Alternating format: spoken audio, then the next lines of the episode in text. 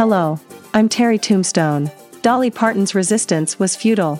Despite Dolly Parton's humble attempt to bow out of a nomination for the Rock and Roll Hall of Fame, she has been inducted with a list including Eminem, Lionel Richie, Carly Simon, Eurythmics, Duran Duran, and Pat Benatar. The chairman explains that honorees each had a profound impact on the sound of youth culture and helped change the course of rock and roll.